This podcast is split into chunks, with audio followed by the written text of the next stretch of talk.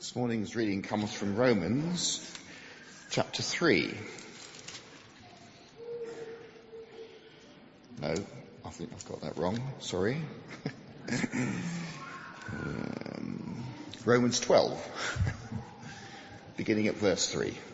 And you can find it on page 1139 in the church Bibles, page 1139.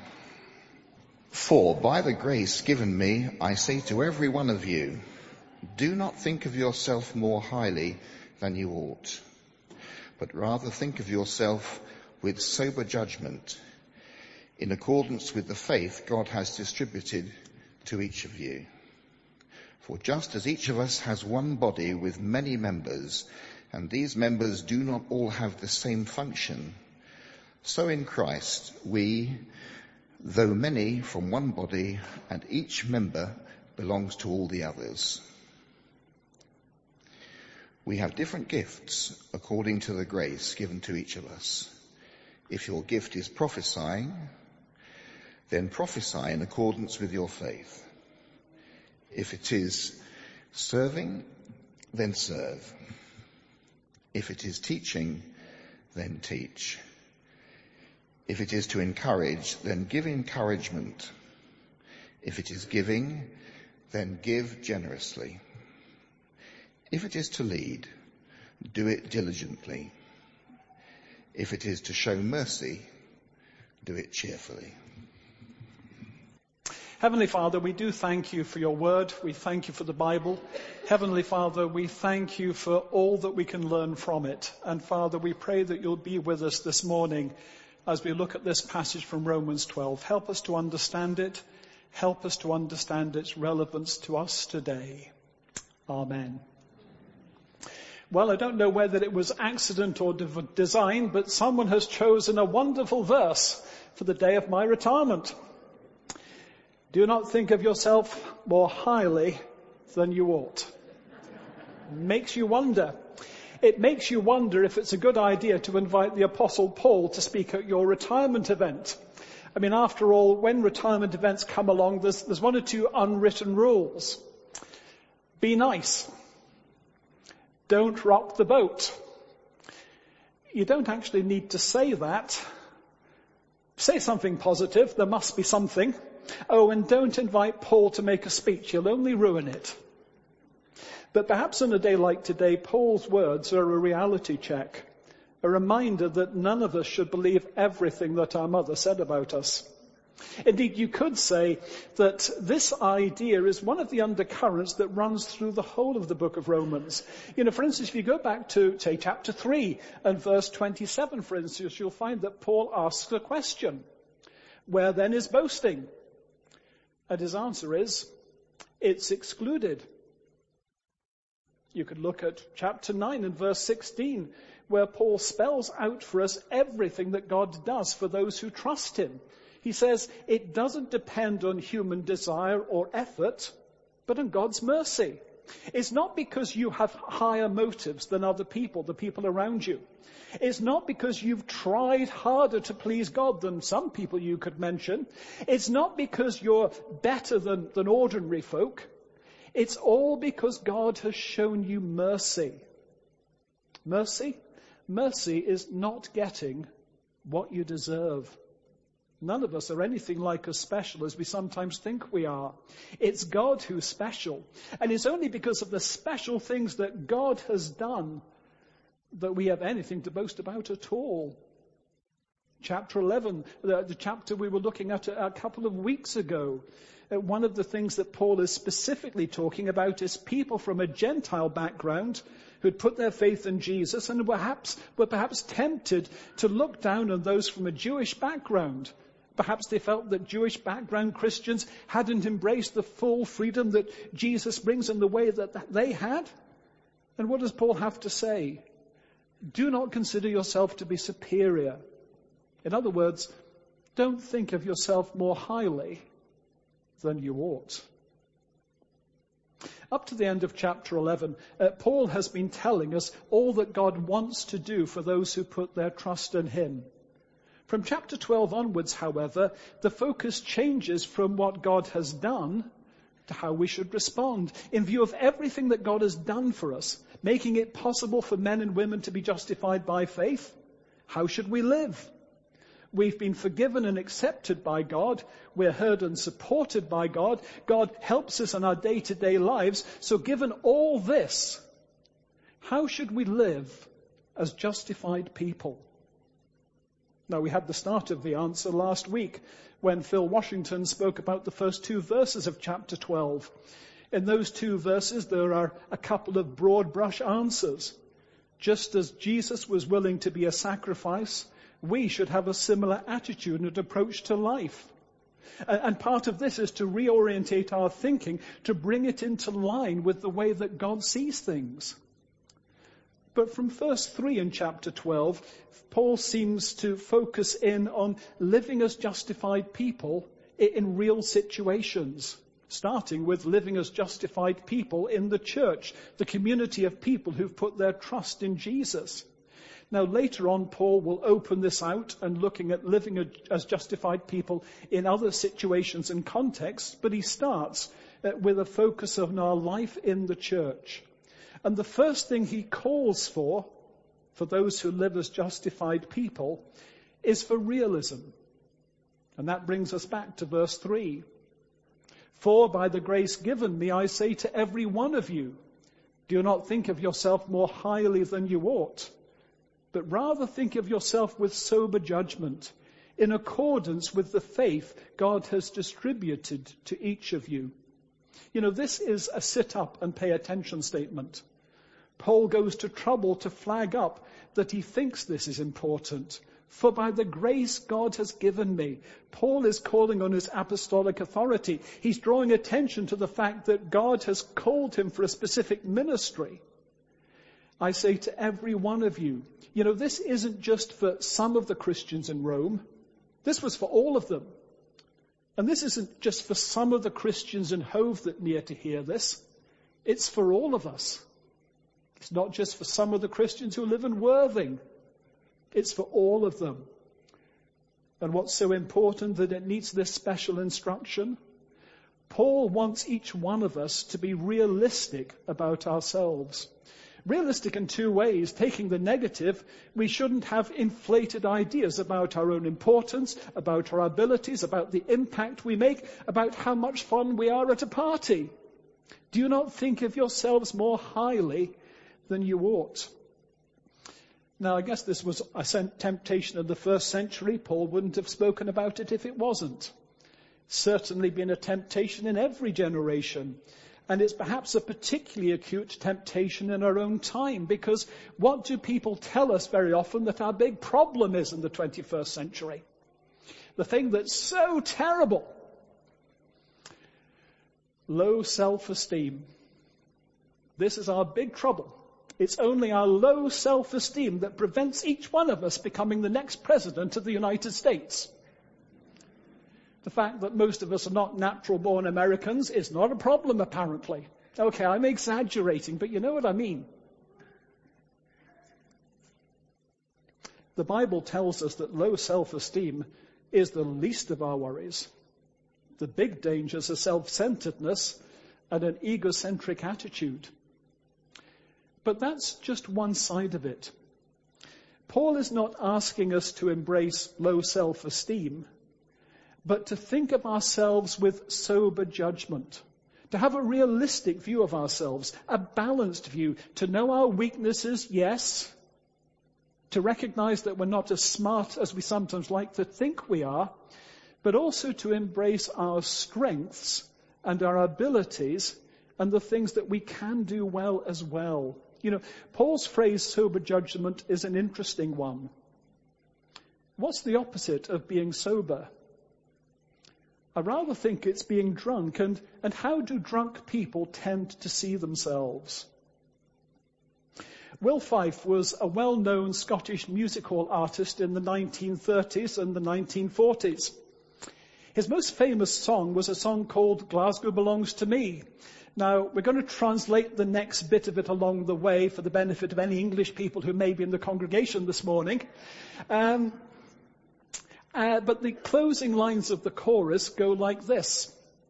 When I get a couple of drinks on a Saturday, Glasgow belongs to me. Like, like many songs that have stood the test of time, it was a song that was built on a real life observation. Now there are, as ever, you know, it was a long time ago and there are slightly various, various different uh, versions of the story that are doing the rounds, but the broad essentials of the story was this. Will Fyffe was in Glasgow Central Railway Station and he observed a man that had obviously had more than a couple of drinks. You know what I mean? Um, and uh, this man got into a conversation, and the conversation wasn't going terribly well because he had had more than a couple of drinks. And in order to get some sort of sense out of the man, the man was asked, you know, do you belong to Glasgow? Now that's a Scottish idiom for, do you live in one of the most wonderful cities in the known universe? And this man, who up until this point had been a bit legless, so the story goes, pulled himself to his full height and said, no! Glasgow belongs to me! Now of course it didn't. But that's what alcohol does to you. It causes you to exaggerate it causes you to have an extreme and an inflated idea of yourself in one of two ways. It can either give you an extremely inflated positive view of yourself, or it can give you an extremely inflated negative view of yourself. You know, those miserable people you see sitting in the corner at parties, grumbling that it's a rotten party and nobody likes them. That's what alcohol can do to you as well. How do drunk people see themselves? They see themselves in extremes, extremely special or extremely not special. And what Paul is saying is don't look at yourself that way. Look at yourself with sober judgment. Because being sober means being in touch with reality. Why are there such strong laws about driving under the influence of alcohol? It's because no one wants people driving a bus down Holmes Avenue when they're not in touch with reality. And being in touch with reality means not having an overinflated idea of yourself or downplaying your abilities. In this context, Paul is not asking you to be so terribly, terribly humble and to see everyone else as much brighter or better than yourself, but to be realistic, to see ourselves as we really are. False modesty is perhaps better than pride, but not by much we need to recognize what we're good at as well as where we have weaknesses. Why? Because that will enable us to serve God, to serve the church, to serve our communities in a good and positive way. We'll actually be able to recognize where we can make a useful contribution, where we can make a difference and do it. Because we're realistic about what we can do and how we can most helpfully, most helpfully be involved. But how are we supposed to make that realistic evaluation? Well, Paul's advice is that, as it says in verse 3, is that we do it in accordance with the faith that God has distributed to each one of you. Paul isn't saying that when you think of yourself of sober judgment, you can compare yourself with, with anything you like. There's an interesting verse in 2 Corinthians, it's chapter 10 and verse 12, where Paul makes a comment about people who are perhaps taken up with their own importance. This is what he says. When they measure themselves by themselves and compare themselves with themselves, they're not wise. Of course they're not. When we're thinking about ourselves, we need something a little bit more reliable than our own ego to compare ourselves with. And that reliable something is the faith that God has given to each and every one Christian believer. It's about what God has revealed to us in Jesus that we can test our motives, assess our priorities, judge our actions, review our words. Now, of course, Paul's call for realism about ourselves has a wider relevance to our lives beyond our involvement in the church. But for the moment, this is where Paul's focus is, our relationship within the church. And that brings us to the second thing that Paul is calling for, and that's harmony. I don't know how you respond to that word harmony. I suspect it's gone a bit out of fashion. We tend to think of it as a, a weak word, a wishy-washy word, a bland word. You know, harmony, oh, it's not terribly interesting. There's nothing interesting happening here. It's probably because we live in times where people tend to value extremes. You may have noticed that in the political life of our country at the moment. You may have noticed that in the way people handle themselves on social media. We live in an age of extremes, and consequently, we've kind of lost an appreciation of the strength of the word harmony. Harmony is about working with other people to create something good. The opposite is perhaps discord, working at cross purposes with other people to create chaos. Yesterday, Ruth and I went to hear the internationally acclaimed Worthing Choral Society do a concert in Lancing. Okay, I may not be thinking of them with entirely sober judgment. There are one or two people in France who quite like them. But we were listening to them. Now, the interesting thing about listening to a choir singing choral music is that it isn't made up of people who are all the same. They don't all have the same voices. There are some people like the sopranos who can do high notes. There are other people like the basses who can't do high notes for love nor money, but they can do low ones. And then you have the tenors and the altars who are somewhere in the middle. They're all different. And they don't all sing at the same time. You know, sometimes when you're listening to a piece, you can see that the basses, well, they're, they're not doing anything. They're just listening. And they don't all sing the same notes.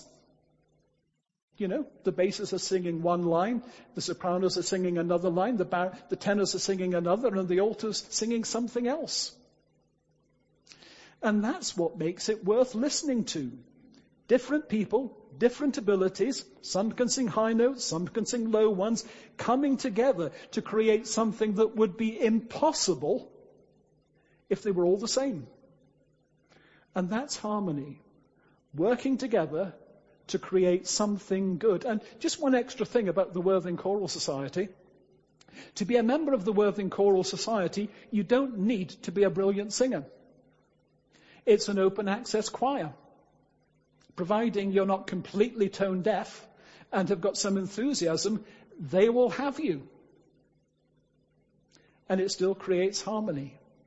It still is people of a wide variety of skills and abilities coming together to create something good. Now, I've used the illustration of a choir, but you'll remember that Paul uses the illustration of the human body. It's an illustration that Paul uses frequently in his letters to describe the way members of the church should be working together.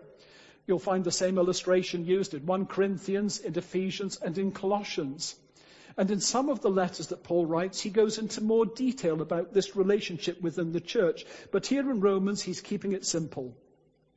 For just as each of us has one body with many members, and these members don't have all the same function, so in Christ we, though many, form one body, and each member belongs to all the others. The church, people who are in Christ, is made up of many members, individual Christians. They're all different, which means they come with different backgrounds and abilities. But we belong to each other, and when we work together with God, we can create something good. In many ways, this is a much better image for the church than the one I used of the choir, because churches, in my experience, are far more complicated than a choir. Indeed, that's one of the things that struck me when I arrived here at Bishop Hannington 10 years ago. I'd spent most of my working life working with Christian charities. Now, Christian charities, they have their quirks, they have their problems, they have their issues. But generally speaking, Christian charities, parachurch organizations, they tend to be fairly single-minded.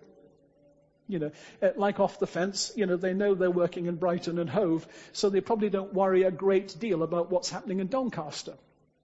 You know, they're quite focused geographically. And off the fence, they're involved in ministry to the homeless. They're involved in ministry to uh, vulnerable women. They're involved in ministry in schools. They're thinking about ministry to mental health. But there's lots of other things which they deliberately don't do. They're fairly single-minded. And they tend to have a relatively small staff. Churches do all sorts of things.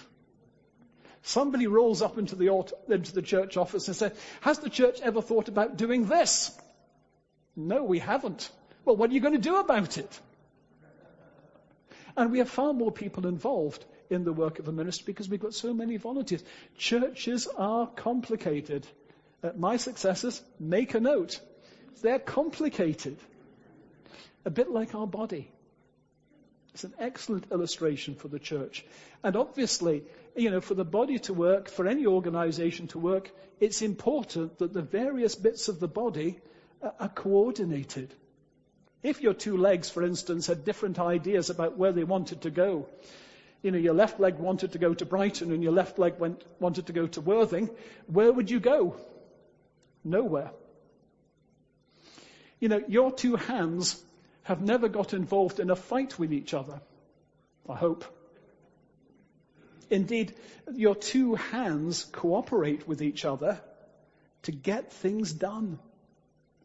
The parts of the body are there because they're useful and they're important. But again, Paul is taking this just one stage further by reminding us that our contribution to the health of the church is not just the sum of our natural abilities, personality, and life experience. It's part of it. But in verse 6, he points out that there is also a, a supernatural dimension to the contribution that each member of the church makes to the church. We have different gifts, he tells us, according to the grace given to each one of us. Now again, in some of Paul's other letters, he spells this out in more detail. But in the second half of that verse, he's reminding us that Paul is not thinking about natural abilities, but special God-given gifts and abilities that help us to make the church stronger.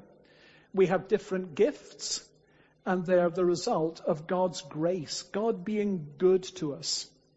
And because these gifts are God given, it means that they're not arbitrary or the result of chance. They're not the result of our personal choice, our personal practice, or our personal effort. Though, of course, we can strengthen them when we've got them. They're given to us according to the grace given to each one of us. They are God's gift to us.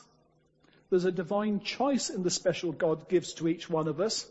We may not be God's gift to the church, but God has given each one of us gifts for the church. Now you'll see that Paul includes a list of some of those gifts that God gives to Christian believers. It's not a comprehensive list. It's just a selection of some of them. In some of Paul's other letters, you'll find that there are other lists of gifts. And again, they're all different. In fact, the only thing that these lists really have in common is the fact that they're different. Sometimes he will refer to a particular gift more than once. In some of the lists, it's the only reference to some of these gifts. And one of the things that that tells us is that there were probably other gifts that Paul would have had at the back of his mind, which he never actually included in one of his letters. All the gifts listed in the New Testament. It's not an exhaustive list, it's an indicative list. You know, the key idea that we need to understand from all this is that what Paul is really emphasizing is not saying focus on these particular gifts, but understand the diversity of them, just how many they are, the breadth of them.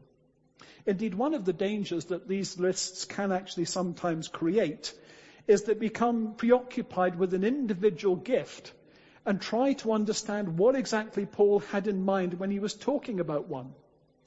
Now, I suppose this may be helpful up to a point, but it can also be frustrating. It can be frustrating because one of the problems we have with some of the lists, the gifts that Paul refers to that are listed in the New Testament is that we don't always know exactly what they were. I mean, take the, well, let's take the, the gift of prophecy, for instance.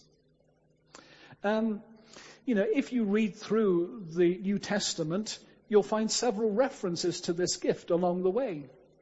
You'll find it being referred to. You'll find one or two examples of it being used in practice. But for all that, nowhere in the New Testament does it, precisely explain what the gift was. You know, it's not like a dictionary where there's a title and a definition. You won't find that in the New Testament. And that's why you will find out that when Christians discuss the question of what exactly prophecy means in the New Testament, you'll find there are lots of opinions, but maybe not a definitive answer. Now, obviously, some of you are going to be talking about this sermon and this passage in your small groups, and you may get involved in discussions about what some of these gifts mean. Now, if you find that helpful, go for it. But just remember, it may not be possible to come up with a definitive answer to some of the questions you pose. If you do, the entire Christian world would be very interested to hear from you.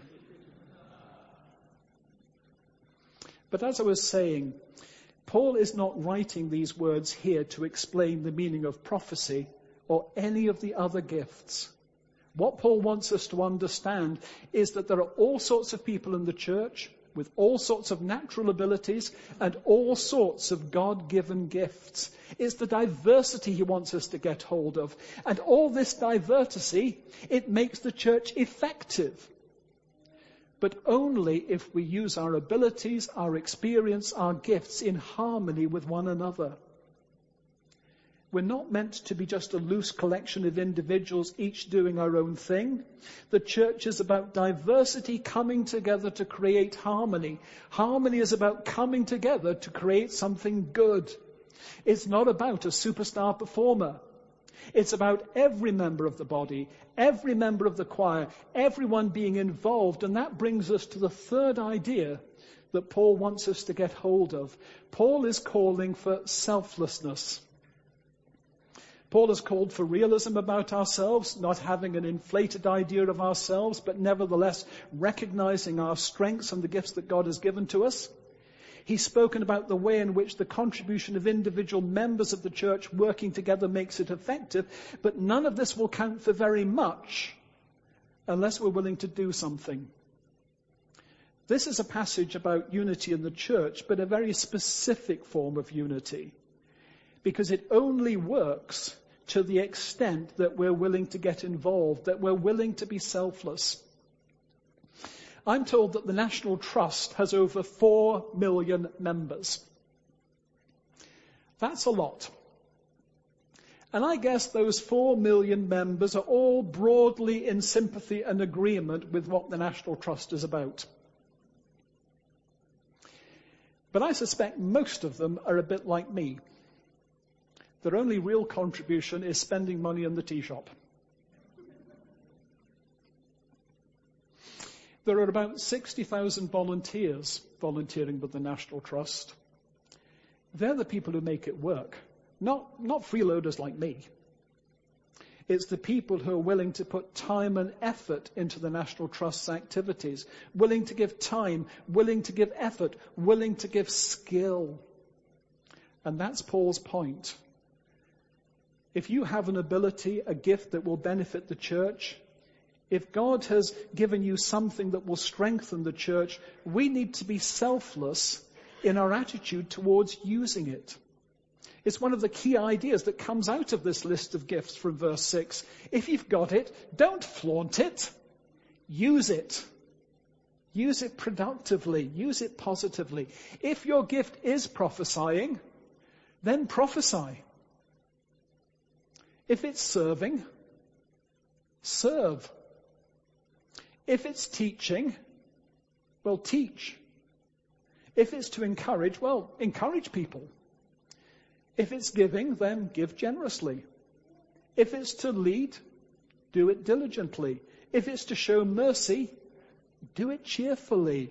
Give generously, lead diligently, show mercy cheerfully. This is the language of going beyond the call of duty of selflessness.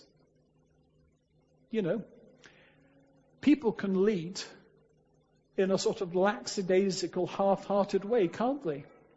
Whenever there's a decision, the one thing you can be sure about is they won't be there. And people can, well, they can encourage in a sort of half-hearted way that doesn't actually encourage you at all. And people can try to teach, but not really put the hours of preparation in before they stand up to speak. You know, uh, we can do all these things badly. But what Paul is saying is do them selflessly. Put the effort in. You know, if you're going to lead, well, do it properly. If you're going to teach, do it properly. If you're going to give, well, do it cheerfully. And did you notice something else about this list of, of gifts that Paul mentions in this particular passage? You know, most of them are actually rather quite ordinary. I mean, simple could be as simple as helping to serve the tea after a service. That's serving. Leading, well, I grant you that sometimes leading a church can be a little bit complicated, but leading a church cleaning team isn't quite as complicated. And there are lots of things that need to be led in the life and the ministry of this church that aren't desperately time consuming and aren't desperately difficult. Encouraging. I mean, what's complicated about encouraging somebody? Giving. It may not be something we always find easy, but you don't need a degree to do it. And the truth is that a lot of things that need to be done around a church, that need to be done around this church, aren't all that complicated. Yes, they may need a particular skill or an ability or a gift, but most of those skills and abilities aren't ones that are out of the ordinary. But they do need a selfless attitude and a willingness, a willingness to get involved. I guess that it's a natural human desire to do something impressive, to do something spectacular, uh, to do something that's going to get you noticed. That's part of human nature. Maybe part of human nature, but you know what? All God wants of each one of us is something useful. And you know, I find that incredibly encouraging. Because the reality is that most of us will never have the opportunity to do something spectacular. Most of us probably don't have the special skills and abilities and gifts and character to do something really impressive. But doing something useful, that can't be all that difficult, can it? Amen.